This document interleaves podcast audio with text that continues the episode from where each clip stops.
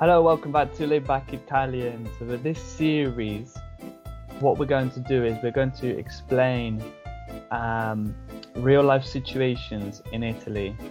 Each episode will consist of a scripted conversation, and after we'll have a conversation about the language that we used in the script, and then any additional words or phrases to do with the topic we'll then talk about and explain so you'll have loads more vocabulary and useful expressions to use. In this episode, we're going to be looking at the situation of traveling on an airplane.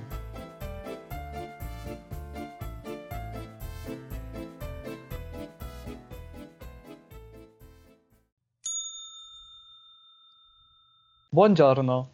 Buongiorno, mi può dare per cortesia il biglietto e un documento di identità? Certo, la carta di identità va bene? Sì, sì, va benissimo, grazie. Lei ha un bagaglio da stiva e un bagaglio a mano, giusto? Sì, esatto. Va bene, allora gentilmente metta il bagaglio da stiva sul nastro, così lo pesiamo e aggiungiamo l'etichetta. Um, sembra che il suo bagaglio pesi un chilo in più rispetto al peso massimo consentito. Vuole provare a spostare qualcosa nel bagaglio a mano o paga direttamente il sovrapprezzo?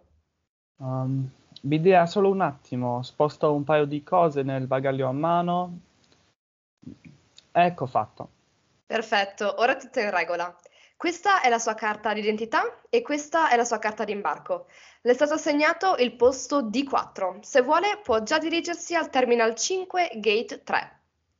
Mm, sarebbe possibile per caso avere un posto vicino al corridoio uh, e non vicino al finestrino? Mm, mi dia solo un secondo che controllo. Ah, sì, se vuole il posto B12 è libero. Perfetto. Allora mi può cortesemente cambiare la prenotazione? Certamente. Ah, e un'ultima cosa. Per che ora è previsto l'imbarco? Per le 13.15. D'accordo, grazie. Arrivederci. Allora, prima di analizzare un po' più nel, nello specifico la conversazione, andiamo a vedere quali sono i vocaboli che dovete assolutamente conoscere. Sì, allora eh, iniziamo con eh, un bagaglio da stiva. Mi potresti spiegare la differenza tra un bagaglio da stiva e un bagaglio eh, a mano? So che Ah, mano vuol dire hand, giusto? mhm. Ok, Allora, hand luggage, un bagaglio a mano? esattamente. E qual è l'opposto di hand luggage, di un bagaglio a mano? Mhm. Il bagaglio a stiva, giusto? Quindi il bagaglio a mano è il bagaglio che potete portare con voi sull'aereo, ok? Vicino al vostro posto. Invece il bagaglio da stiva è quello che viene mandato appunto nella stiva dell'aereo, nel magazzino dell'aereo, chiamiamolo così. Ah, ok, nel magazzino dell'aereo, ok. E poi il nastro, quella anche per me è stata una, una nuova parola. Ehm, che vuol dire il nastro? Mhm. Um, allora, il nastro in realtà ha più significati, ma in questo caso, um, prova a pensare a quando vai a fare il check-in, ok? E Sì, ti chiedono di pesare il tuo bagaglio, ok. va bene? Tu Mhm. metti il tuo bagaglio su un nastro nero, su una specie di fascia nera di plastica, ok? Che poi pesa il tuo bagaglio e lo porta, lo trasporta appunto nella stiva dell'aereo. Ah, ok, ho capito. Allora, questo, sì, quello è il, il nastro, il belt, più o meno in inglese.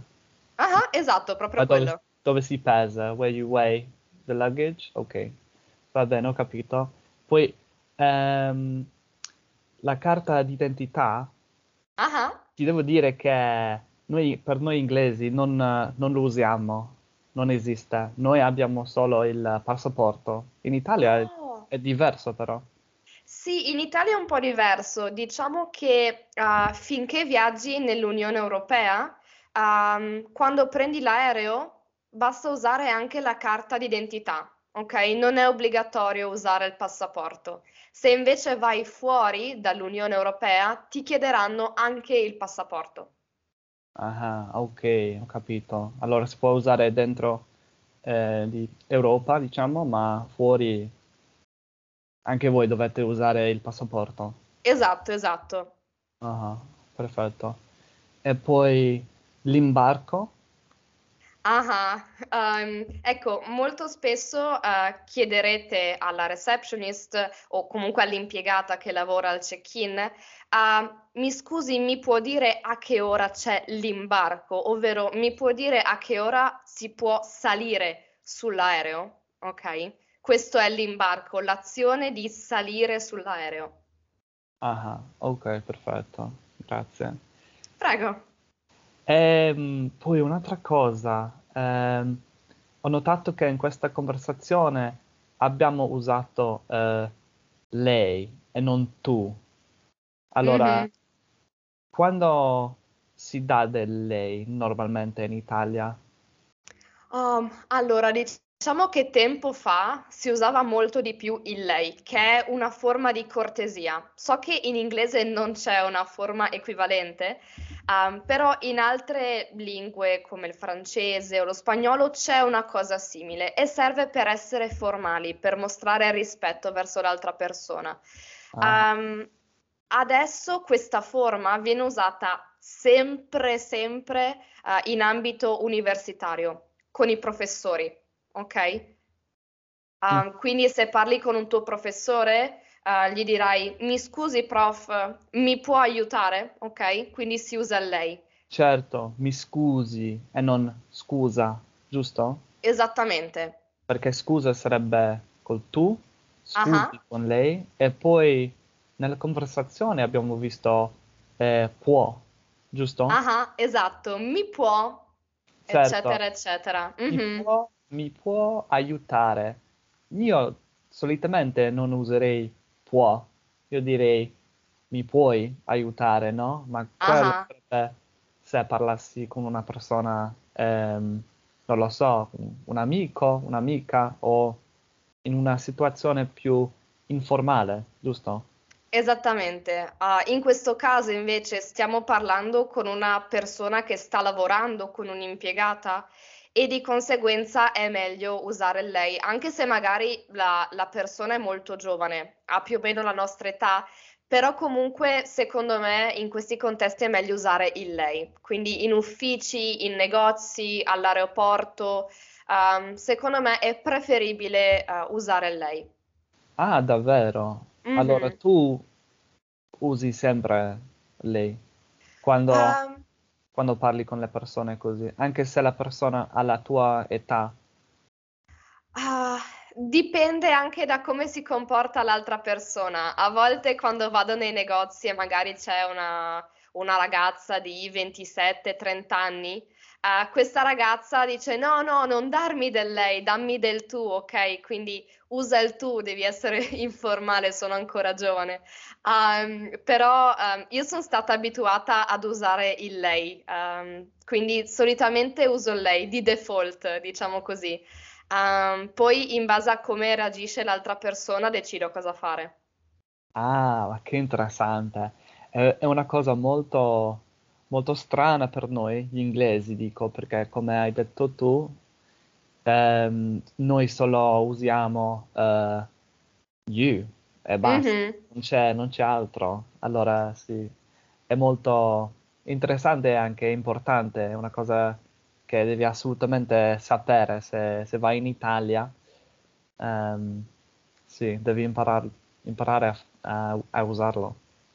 Esatto, imparare a usarlo ne- anche nei contesti giusti. Quindi abbiamo visto in ambito universitario, se venite a studiare da noi in Italia, mi raccomando, date del lei ai professori e anche i professori daranno del lei a voi. Questo uh, è da dire. Uh, poi abbiamo detto appunto in uffici e in negozi uh, e anche con gli anziani, sicuramente, con le persone molto più vecchie di voi um, e anche in ambito lavorativo. Quindi se parlate con dei clienti o magari se parlate col vostro capo, usate lei. C'è qualche eccezione, qualche capo è molto rilassato, amichevole e dice no, no, usate pure il tu, però di solito è meglio usare lei. Ah, ok, capito, capito. È meglio usare lei, va bene. Ma c'è un'altra cosa che quando ho iniziato um, ad imparare l'italiano che mi uh, che, che, ho notato, che avevo molte domande su, su questa cosa, um, che lei anche vuol dire she, giusto? Come Esatto. lui e lei. Allora, è, è lo stesso o c'è, c'è una differenza come si usa? Mh-mh. Uhm, allora, è vero che quando diamo usiamo il lei di cortesia, il pronome che usiamo è lei. Quindi, ad Certo. esempio, diciamo: "Lei da dove viene?" Okay? Uhm, perché non si può usare il tu. Però attenzione a non confonderlo con i normali lei e lui. Quindi, se state parlando, ad esempio, con il vostro professore ed è un uomo, gli chiederete: "Professore, lei dove è nato?" Quindi con la O, per indicare il maschile. Se invece parlate con la vostra professoressa, direte: "Professoressa, lei dove è nata?" Con la A, per indicare il femminile. Quindi attenzione perché gli aggettivi mantengono il loro genere, okay?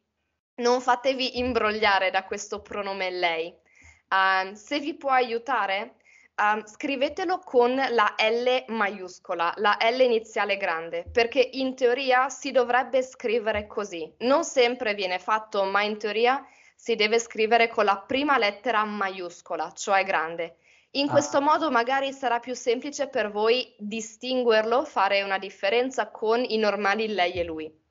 ah, ok, ok, va bene. È un buon eh, consiglio quello, no? So, capital letter for lei, um, like when you're speaking to someone formally, Mh-mh. and then um, a small L for when you're speaking about she. So that way you don't confuse it when you're writing. Esatto. Ah, ok, perfetto. Ma grazie mille. Prego, figurati. Io volevo in realtà aggiungere una cosa. Uhm, forse chi ci ascolta ha notato che nella conversazione, oltre ad aver usato il lei di cortesia, abbiamo usato anche molte parole per essere ancora più, diciamo, gentili e cortesi. Quindi abbiamo usato espressioni come per cortesia, gentilmente, cortesemente, ok? E son tutte piccole espressioni che servono per essere ancora più educati e rispettosi. Mm, va bene, ok. Allora si può usare, può- si dà del lei innanzitutto, ma anche ehm, puoi usare queste parole per essere più, eh, ehm, come si dice? Pol- polite, no? Esatto, più più rispettosi, più educati. Educati, esatto. Mh-mh. Okay, so now to finish up, we're going to look at some other useful phrases and words that didn't come up in the conversation but relate to the topic and could be really useful for you guys if you're traveling in Italy. So we'll start with the verb to travel, which is viaggiare. Esatto, verbo importantissimo. Ehm, se conoscete qualche persona nuova, una domanda che gli potete fare è: "Ti piace viaggiare?" Right? Ah, esatto. E poi dal viaggiare, viaggiare abbiamo eh, il viaggio, no? Mh-mh. Che in inglese sarebbe trip, travel. Sì, un po' tutto. Voi, ehm, in inglese fate una diciamo, una differenziazione che in italiano non facciamo. È più facile in italiano. Abbiamo il verbo il viaggio, okay? Ah, sì, sì, è vero. In inglese ci sono tre parole, penso, no? Journey, trip, travel, ma in italiano si dice solo il viaggio. Esatto, esatto. Imbarcare, Mh-mh. Imbarcare. Se vi ricordate, uhm, abbiamo nominato l'imbarco prima e abbiamo detto che è l'azione di salire sull'aereo, quindi imbarcare è semplicemente, uhm, il verbo. Mhm, ok. In inglese quello sarebbe eh, ah, to board. I remember the translation now. To board, to board, imbarcare. Em- embark, esatto. embark. We do say that in English too. Embark on a journey or embark or on a boat. We would use it for. Mhm. Ma in Ah, italiano... mm, in italiano credo che sia usato il verbo, intendo, spesso per parlare di imbarcare i bagagli, ok? Ok, va bene. Sì, quindi di solito si dice hai già imbarcato i bagagli oppure dobbiamo imbarcare i bagagli, ok? Si usa un po' di meno con le persone. Ok. Ah, mhm. Come lo diresti in, in italiano allora per una persona? Ah, direi semplicemente sono salita sull'aereo. Ah, ok, Ok, salire, sì, salire, to go. Salire in inglese is to go up, ma in questo caso sarebbe it would be to um, get on. esatto, esatto. Però noi usiamo il verbo salire quando parliamo di mezzi di trasporto. Mhm. Decollare? Ah, decollare. Allora, immaginiamo la situazione. Noi siamo appena saliti sull'aereo, ok?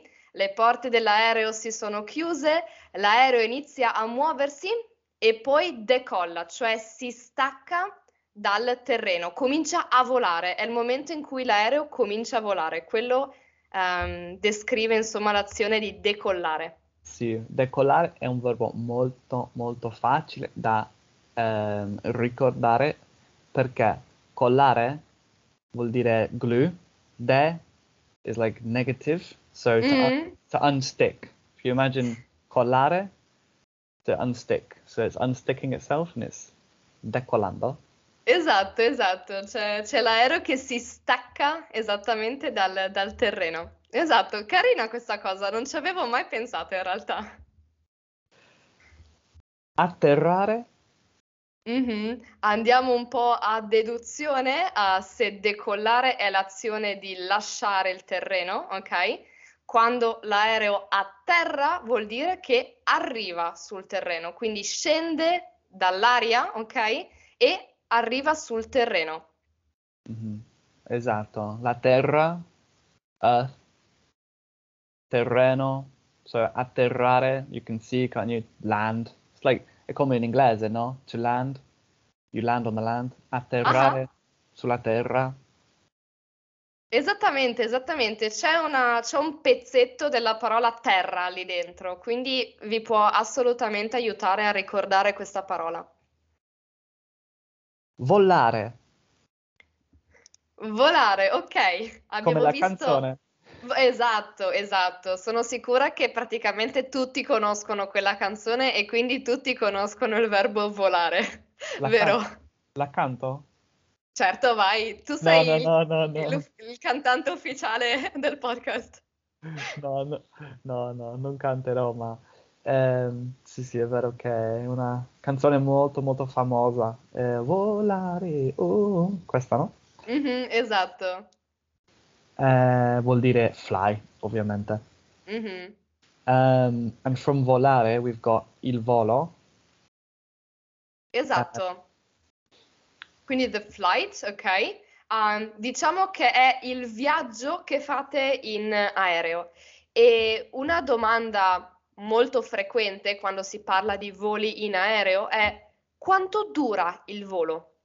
Ok, quanto dura il volo? Un'ora, due ore, tre ore? Alcuni voli durano anche 13-14 ore, sono lunghissimi. è durare, il verbo durare è come duration, durazione, no? So, to last in inglese, quanto dura il volo? How, how much lasts the flight?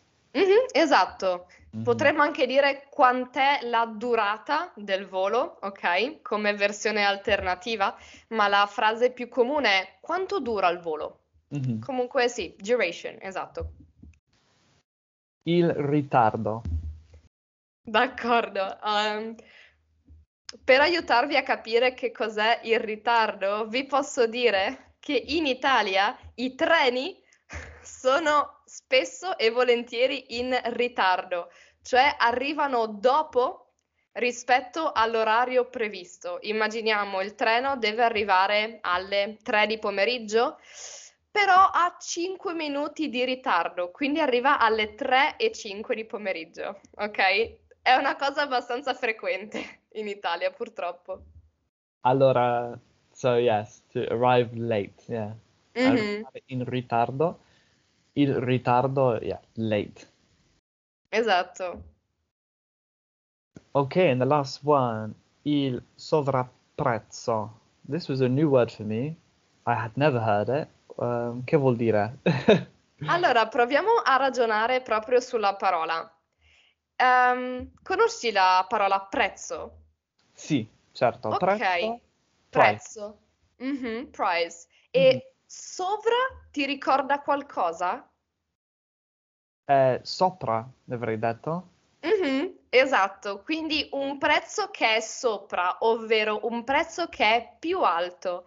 Ehm, quando vai in aeroporto e il tuo bagaglio, mm, ad esempio, è troppo grande o troppo pesante, ti chiederanno di pagare un sovrapprezzo, cioè di pagare soldi in più rispetto a quelli che dovevi pagare.